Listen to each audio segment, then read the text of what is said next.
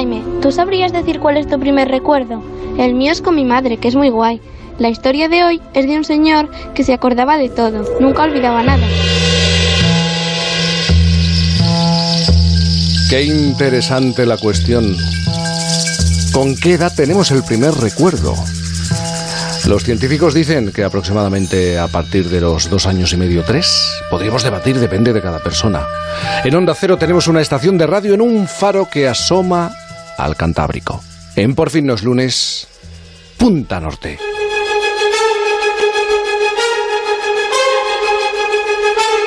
Punta Norte ¿Con quién? Pues con Javier Cancho. Javier, buenos días. Hola, Jaime. Buenos días a todos. ¿Tú has pensado en tu primer recuerdo?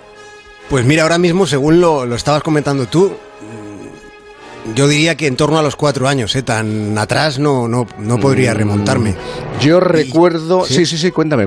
No, iba a decirte que y ya no sé si es un recuerdo o es una superposición de comentarios acerca de un instante concreto, que eso también podría ser con esto de las fotos, ¿te acuerdas? ¿Sabes? Sí, pero no me lo quieres contar, es algo no, era íntimo y personal. Muy cotidiano, cotidiano, fíjate, también con mi madre en este caso. Sí, yo recuerdo estar muy en alto, unos escalones hacia abajo y mi madre al final, al pie de la escalera.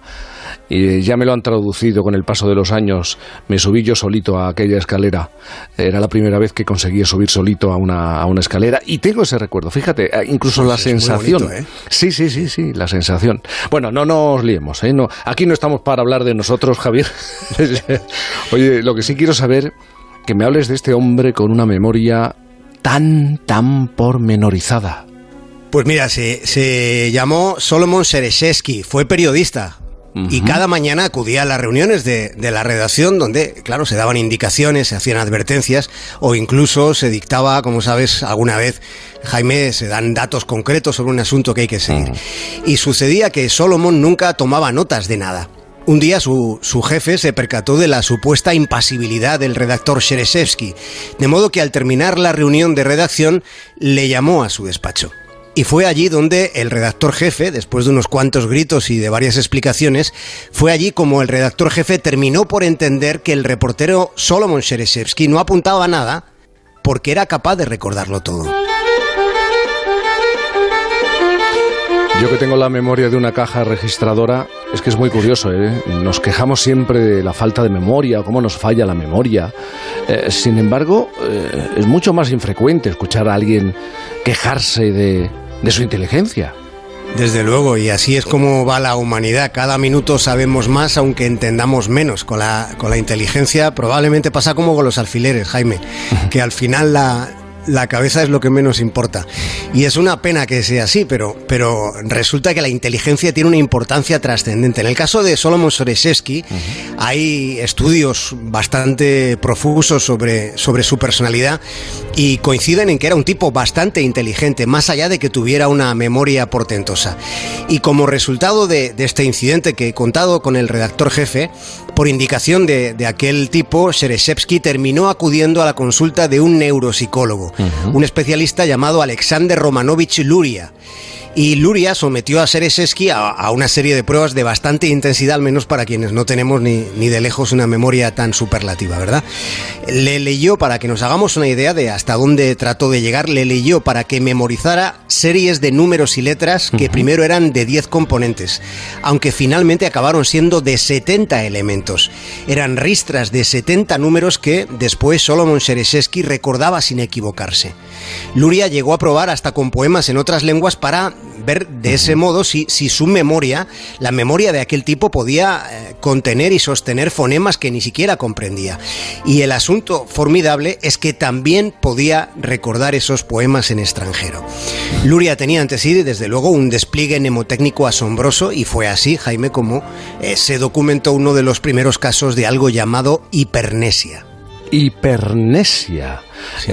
Casi estamos hablando de un superpoder. Sí. Aunque si pensamos en superhéroes y en la vida que llevan o reflejan las películas y los cómics, seguro que hay un lado oscuro, seguro. Pues tendría que haberlo. De hecho, en función de su biografía, está claro que ese reverso tenebroso existía. Si lo pensamos un instante, a nosotros que podemos olvidar fácilmente, nos resulta bastante adaptativo o incluso terapéutico, porque nos permite cicatrizar emociones. Claro. La hipermnesia, en cambio, pues es recordarlo todo, y no solo eso, supone recordarlo con el máximo detalle y a veces, dependiendo de la circunstancia, con la mayor de las crudezas. Para que nos hagamos una idea de hasta qué punto le alcanzaba la memoria a Solomon Shereshevsky, hemos de contar que unos 15 años después de aquella primera consulta con Luria, el neuropsicólogo le preguntó a Shereshevsky qué recordaba de aquel primer encuentro. Y Shereshevsky fue capaz de reproducir los números, las letras, los poemas en lenguas extranjeras que Luria le había ido transmitiendo aquel primer día.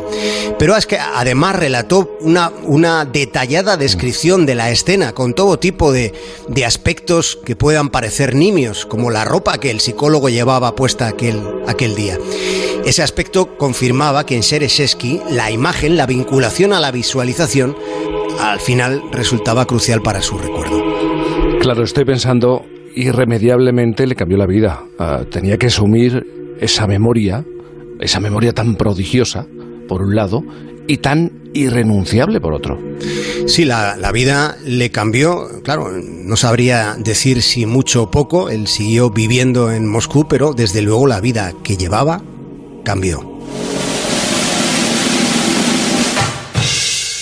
Dejó el periodismo y empezó a actuar en pequeños escenarios de Moscú, donde iba exhibiendo sus habilidades. Y al principio le fue bastante bien, había mucha expectación en torno a sus demostraciones, la gente se quedaba maravillada, claro, cómo no. Enseguida se percataban de que no había ni trampa ni cartón. Pero nada es de un solo modo, y Shereshevsky tuvo problemas, necesitaba concentrarse mucho. Claro. Y a los seres humanos nos cuesta demasiado respetar el silencio cuando más se precisa, cuando otros lo necesitan sobre todo. Y las interrupciones en su ritual de concentración le alteraban un montón, le ponían irascible. La hipermnesia de Shereshevsky, Jaime, estaba asociada a todos sus sentidos. Probablemente nos ha pasado alguna vez a cualquiera de nosotros, o a muchos de ustedes les habrá sucedido algo que es muy sensorial. Es como si las palabras, las sensaciones tuvieran sabores, tuvieran olores, tacto, colores, ¿verdad? Y sucedía que ese fenómeno a él le ocurría, pero muy intensamente, de una manera casi paralizante a veces.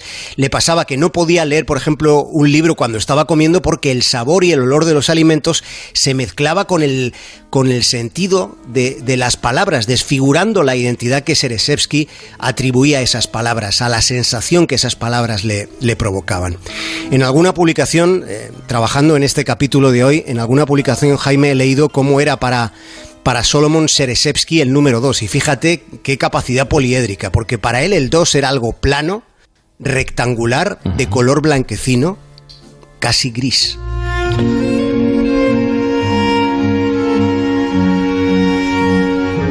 Cierta sensación de ansiedad me estás transmitiendo con lo que cuentas, porque estoy pensando en su vida, en su día a día, en su universo, un torrente permanente de sensaciones, de detalles, de estímulos. Además, debería de resultar agotador para su mente, para su cerebro. Sí, fueron muchas las veces en las que, su mente en sí misma era un verdadero problema, porque recordar millones de hechos insignificantes le abotargaba, le sobrepasaba. Y así ocurría, Jaime, que, tomar una simple decisión, algo que nos puede parecer a nosotros muy sencillo, pues a él le requería un esfuerzo que en ocasiones podía llegar a resultarle sobrehumano.